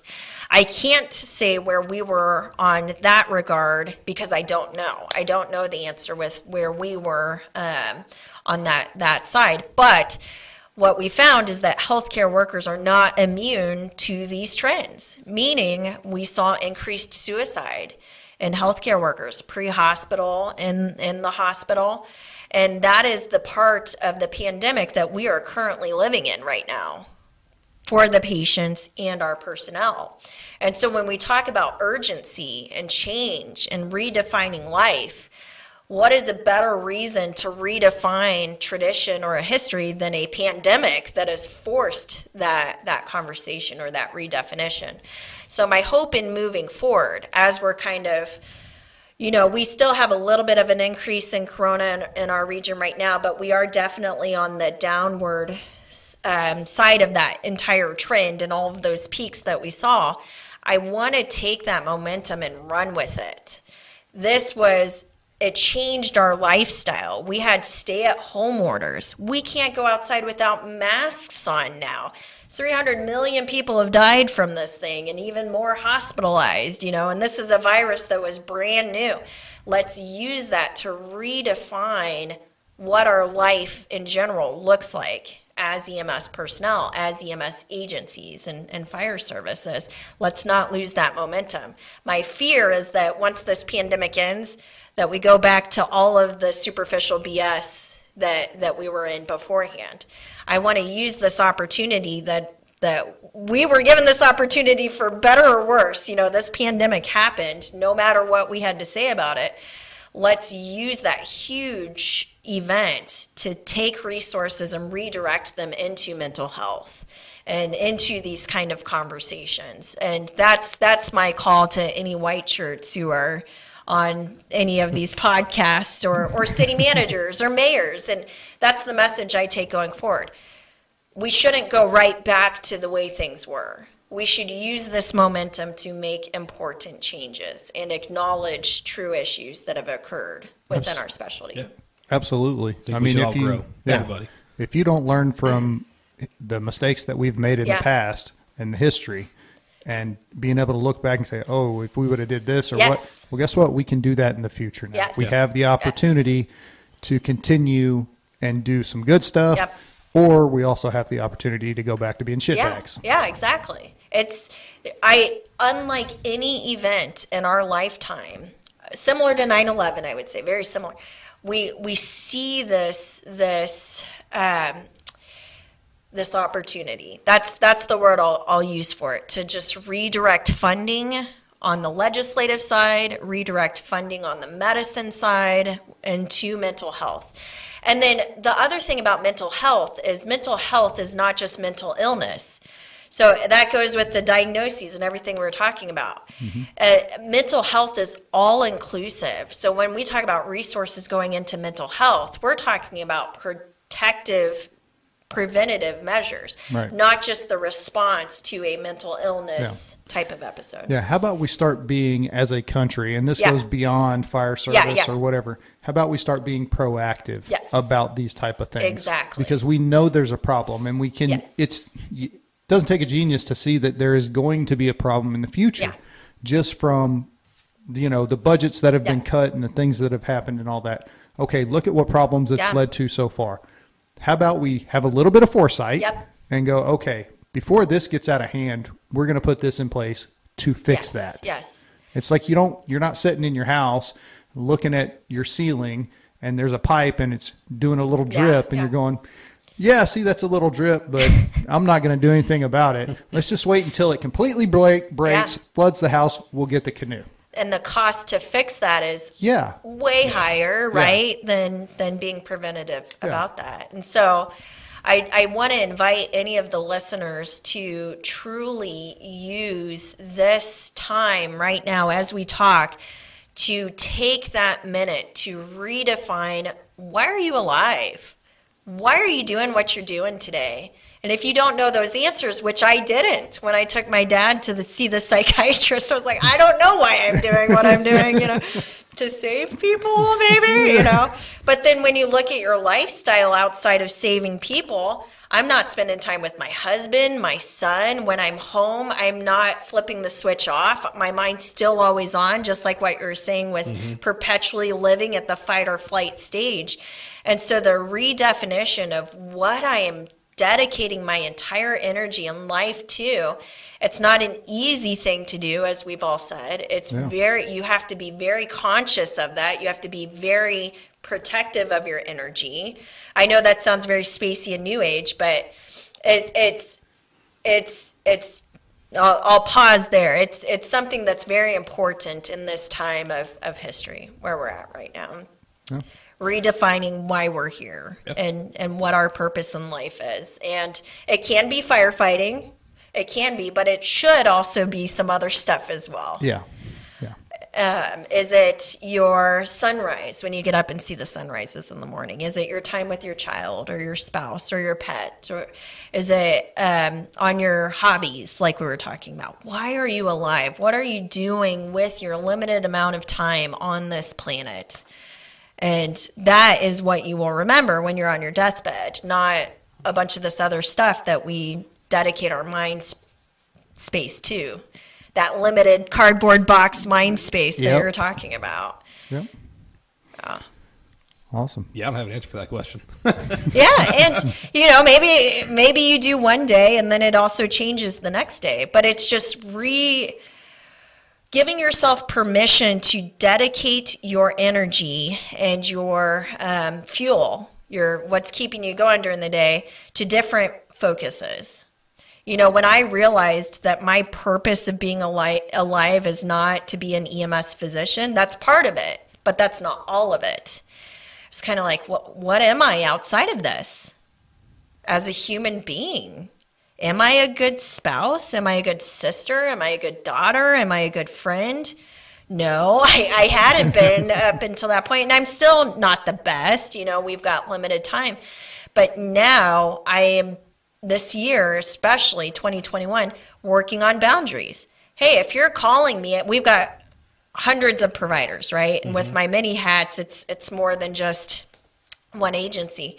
If you are calling me at 7 p.m. and I'm not working a shift, is it an emergency? That's my new question now. I love talking to you and I want to hear you, but what is more important to me is that I have a healthy marriage and a healthy son and a mm-hmm. healthy personal life, which I'm still not the healthiest. I'm not trying to act like I am.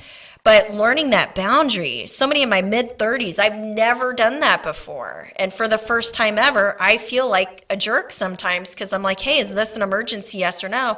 99% of the time, it's not. Mm-hmm. Okay, I will schedule you in then. I'm going to put you on my calendar for Friday. At this time, I'll be in the office. Can I call you then? Perfect. Yeah. I'm protecting my home life though and, and Yeah. doing Yeah, that. you definitely got to have a balance. Yeah. Yeah. It's not easy to learn. No, it's No, not easy it to is do not. either. Once, Yeah. Even though you learn it, it's hard to enforce too because Yeah. you still want to be that person. Yeah. Yeah. So That's there to in help. leading in this grassroots movement, a psychology kind of conversation is the leaders have to also be able to have boundaries as well and respect those boundaries. Mm-hmm. So if you have a boss or somebody who is taking full advantage of you and calling in certain off hours as a leader, they're not they're not setting a good example of that boundary. So leaders have to do it too, as on top of the personnel. It's whenever you just either don't answer the phone Yep. or you answer it and give them a few choice words. Yep, and yep. You can You- deal with it tomorrow. you have your predefined conclusion to the conversation Yeah. in the sense so for me if it's not an emergency that door is still shut Yeah. Mm-hmm. does that make depending on what the issue is Yeah. Yeah. you guys all know obviously i will help out depending on what the issue is so i don't want to imply that but that permission of that boundary i've already got it in my mind if this is not that issue keeping that door closed that flip switched off and i'm still dedicating time to my husband and son Yeah. because otherwise what i do is i turn that switch on and then i am just gone the rest of the night i might be watching tv with you but i'm not actually there Yeah. Yeah. i'm not actually resting i'm not rested You usually got your phone in your hand. You're Exactly. texting somebody Yeah, back Yeah. or dealing with an issue at work. And, Sounds eerily familiar. yeah, yeah.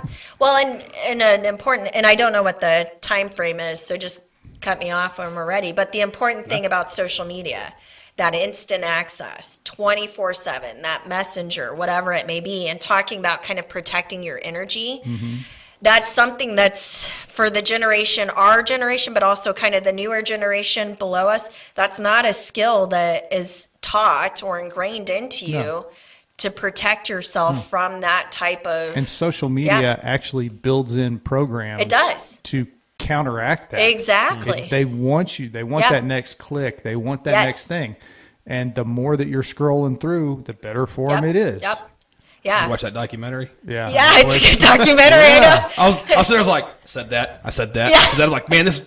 making me and then feel you get good. back on your Facebook or I'm whatever. it may like. I just watched Yeah, this. Yeah. And so, I mean, there's things that we embrace with social media. If I want to get a message out to you guys, Mm-hmm. the quickest way for me to do that usually is social media, I'll- right? and That when when you do that, I'm actually a big. Fa- I'm a big fan of that. Yeah, yeah. Even even the, I get the negative comments. Yeah, you're not. yeah. Never gonna get away from that anywhere. Yeah. But, see, that's the difference of social media of how it should Intentional be used. social media use Yeah. versus being pulled into Yeah. the Yeah. Of how it Which is, is now. actually used. Yeah, yeah. You know. And and trying to set that boundary. Yeah. Hey, if I'm on it and realizing that with the AI component and the addictive nature of such things, especially with our personalities leaning more towards addictive behaviors, if you are going to get on Facebook, set a freaking time limit. Do something that triggers your mind to put it down and step away from it.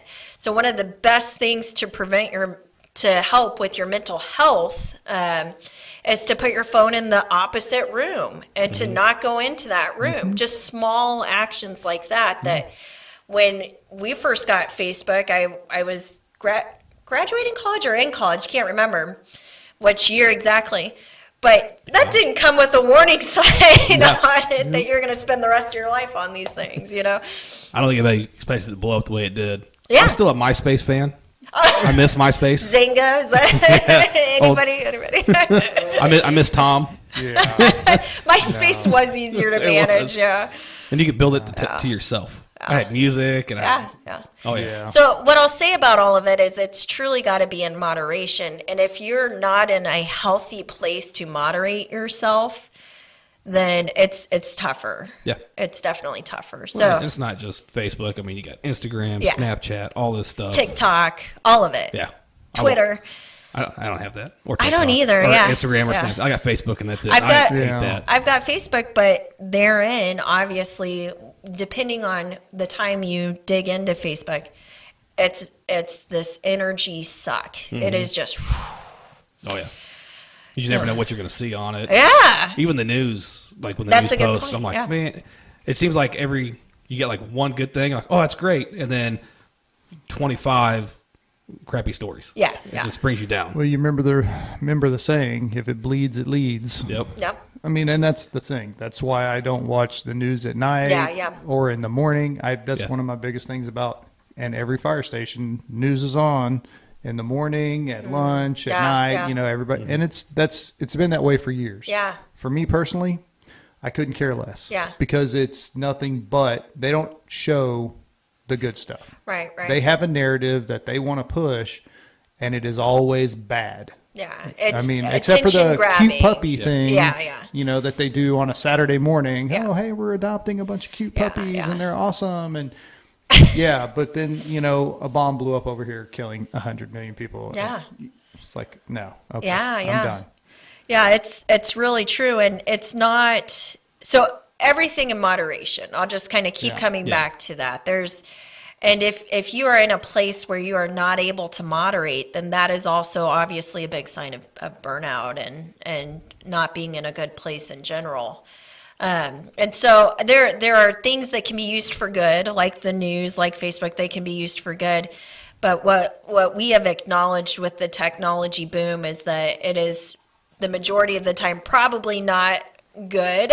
No. probably not, I and that's probably going to get worse over the Yeah. years. Did you ever know? watch her on the news? Did you ever watch her? They're great. I thought you did a good job. No. The mic was like this. Yeah, I'm always very short, but they're they're fixing that every time because they actually know me. I just had to throw that in there. I'm sorry, I had to. Except for our mic, which has moved, I know. continued to move down throughout the show. I know. am, am I still doing good with Oh, it?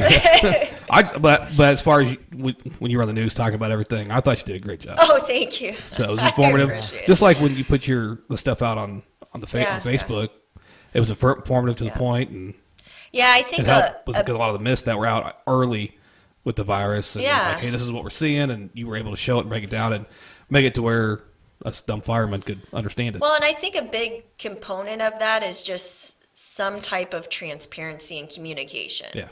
So it's it's not even necessarily that I'm good at that because I've never taken public speaking lesson courses. In fact, I speak way too much for public speaking. Um, but I, I acknowledged in the the people before me that that was something they didn't do, and all of the crews that's what they wanted. They said, Dr. Carney, we just want to hear from you. We just Yeah. want a short five minute update, whatever it may be. We just want to know what's going on. We just want to know what's going on. And so, you know, I, I'm more comfortable in a public speaking position now than I was two or three years ago because of everything we've been through. But it's it's something that I acknowledge from the crews. They just want to hear mm-hmm. from administration. You and, just and yeah be honest, we want to be heard yeah too. So and that, that and I, you do a good job of that too. yeah So I know I got a little stuff in my nose, but hey, it's okay. Yeah. well, and I think that's you know, kind of going along with that is there's a lot of uncertainty. yeah You know, Yeah. we're just kind of running out, you know, running around out here, going, okay, well, what's going on? Yeah. And then you know you hear this or you hear that. It's like, okay, well, why don't why don't somebody just tell us and be honest about it? yeah You know, and then that way we can all figure out a way to move forward. Yeah. Instead of, well, it'll be this, and then, oh no, it'll be that, or just say, hey, we fucked up, and now we're going a different direction. Yeah. Yeah, you know the the comparison is whenever a patient's involved, you accidentally give the wrong medication or or the wrong procedure occurs, and they they try to talk you through that and tell you how you address that situation. I've unintentionally done the wrong thing here. I did not intend to give them the wrong medicine, but it's occurred. How do you address that with the patient and the family? And every single class and course on it is you just go have an open, honest conversation. Hey, this happened. I'm not going to deny that this happened. And mm-hmm. I, I kind of have an idea why it happened and different things we can put into place that would potentially prevent that from the future. But I've got to be honest with you, you know, this, mm-hmm. this, we accidentally gave them this medication instead of the other medication. They're going to be okay. We're going to take care of them, but this is what happened. That's what all of these courses have, have told people in medicine for years is, is you just, you, you Be honest. Yeah, be honest. Yeah. Yeah. And it humanizes you, mm-hmm. you Yeah. know, it takes you from this not understanding person on a pedestal and you sit down on the same level with people and hey this this happened we messed up Well, it, br- it brings that the, the, the doctor down to the human level Yeah. instead of being kept on the on the pedestal where a lot of us put doctors. yeah You know, I don't mean that in a bad way at all, but Yeah. you know, we all know those doctors that have they're just eh, blah blah button leave. yeah You're like, hey man, I got questions. Yeah. you know, hang on, go back here. Yeah But because I, I, in the medicine thing, I almost did it the other day. I was gonna give Zofran. I just happened to look. I was like, that's Benadryl. But they were so close in color Yeah. when I grabbed it. I mean, and it was they weren't separated. yeah yeah So, well then but shame on me for not double checking. that the pill before. identifies system process issues that aren't usually identified otherwise. Benadryl and Zofran look very similar. Mm-hmm. Amio and dextrose came in the same bag for a long time. You know, I'm trying to think of other examples. A narcotic and something else. Um, there, there's different packaging things that if I order it, I don't know that it came in a different package this month. Yeah. And so until somebody says, "Hey, Dr. Carney, this this Benadryl looks just like the Zofran," it, it's impossible to make any system changes, you know. And the majority of those mistakes, it's called the Swiss cheese model. It's multiple slices of cheese lined up, and they all have holes in them. And it, it's the issue starts here, and if the issue can pass through every single hole, then you ha- mm-hmm. you reach the patient and you have the bad outcome. And so you didn't intend to draw Benadryl, but with your muscle memory, it's you're getting Yeah. the Benadryl because it's right by the Zofran or they're packaged the exact same. And then whenever that mistake happens, you think, "Oh my gosh, like Yeah, I man, was- I was mad at I really messed up." Yeah. A few hours. When in it. actuality, there's a whole Swiss cheese model behind that of system processes that should have protected you as the provider. And so it's identifying Set up for failure. It's identifying a system issue. Yeah. I, I feel a little better about it now, but still, I, I felt horrible. I mean, I know it, it wouldn't have done it. She would have gotten sleepy, but I didn't want to throw up on me. That's that's the whole thing. She was already nauseous. I was like, uh, let's not puke on me because I'm gonna puke. Yeah. But luckily, I didn't. I, I caught it before. Yeah. I gave it. Well, when you talk about changing a culture or changing a response to focus on mental health, it is in identifying self-reported issues and not having those lead to disciplinary action Yeah. if they shouldn't you know it's it's more about focusing on the system processes that are in place or not in place that led to that mistake reaching the patient and so a lot of the response from a supervisor goes into your mental health. Like, hey, man, I accidentally messed up. I gave this instead of this.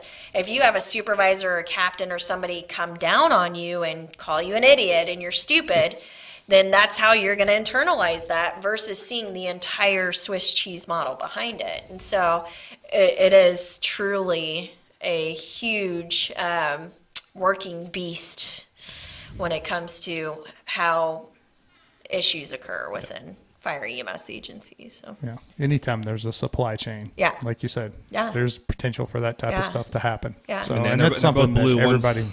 Because you got one that's Duke blue and one that's North Carolina blue. I hate them both. He's, Don't he's a. Duke fan. Don't lie. Uh, I have no chalk, baby. comment. Rock chalk. Oh, I've got no comment. All right. Yeah. Well, thanks for stopping by. Yeah. Thanks for having me. Would you do you have any parting thoughts or anything? It's all going to be okay. You heard it here first, it's folks. all going to be okay. I think we're going to have Dr. Carney back on. to be honest with you. Um, I would actually like that. Yeah, if you'd be willing to come back Sure, on, we can yeah. Do another episode. Yeah. that would be great. Unless next time we'll have food involved. Yeah, Yes. maybe we can get James here and you can yeah. just rag on him. We are volunteering James to cook a mm, buffet. No. No. Oh, never mind. Maybe not. Jeremy's going to make chili. Yeah, Nice. I'll, Oh, I'll I make love chili. chili. So, all right. Well, everybody, thanks for stopping by. If you see somebody that's having a problem, or if you are having a problem, reach out. There's help out there. You are never alone. There's always a way forward. Take care of yourself.